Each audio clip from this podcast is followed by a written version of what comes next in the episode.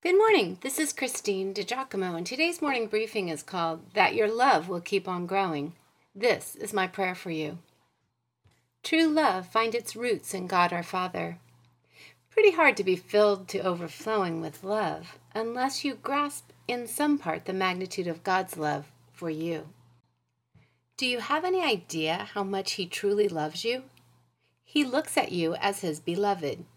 You are the beloved. You are much loved by God, and being the beloved expresses the core truth of our existence.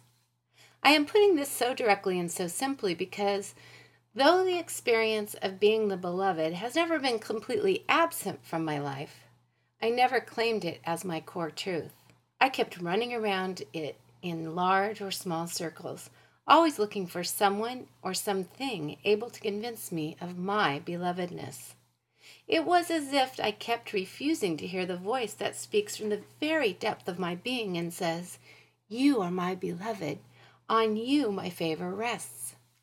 That, of course, is what God the Father said to His Son, and what I have to hear from Him each day of my life. Perhaps the voice has always been there. Perhaps not.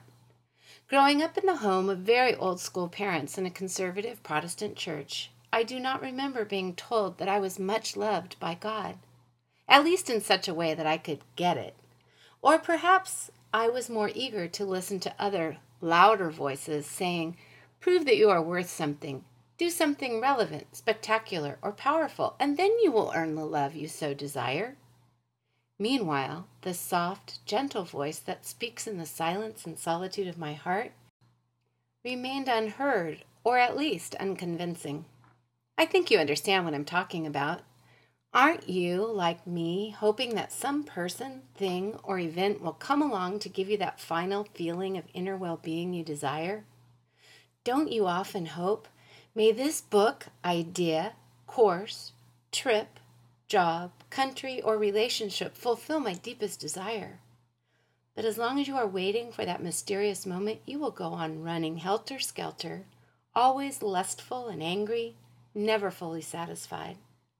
You know that this is the compulsiveness that keeps us going and busy, but at the same time makes us wonder whether we are getting anywhere in the long run.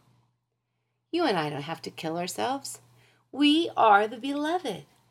We are intimately loved long before our parents, teachers, spouses, children, and friends loved or wounded us. That's the truth of our lives. That's the truth I want you to claim for yourself. That's the truth spoken by the voice that says, "You are my beloved." Listening to that voice with great inner attentiveness, I hear at my center words that say, "I have called you by name from the very beginning. You are mine, and I am yours. You are my beloved. On you my favor rests.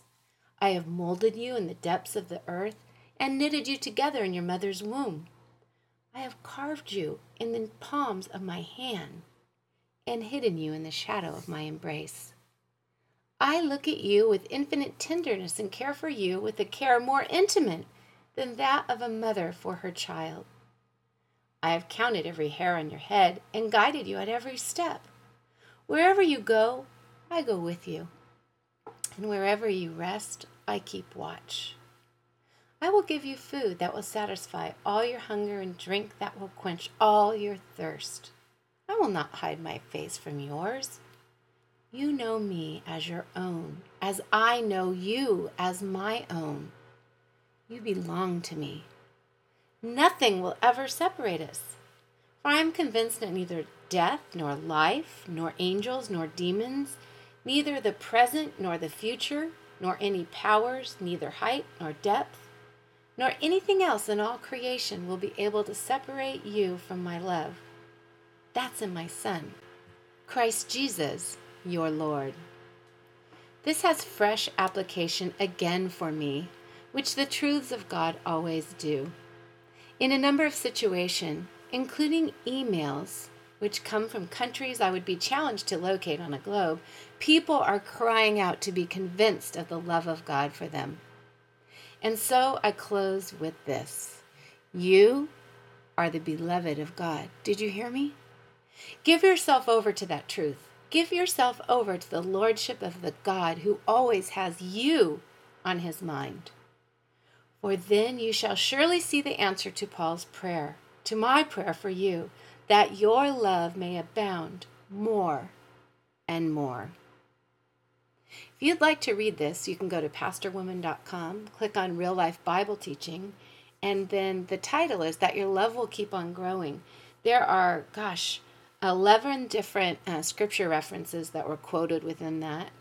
And also wanted to credit Henry Nouwen for part of the text coming from The Life of the Beloved. Oh, I pray that you get that today. If not, I pray that you will read it over and over again and ask God to convince you of its truths.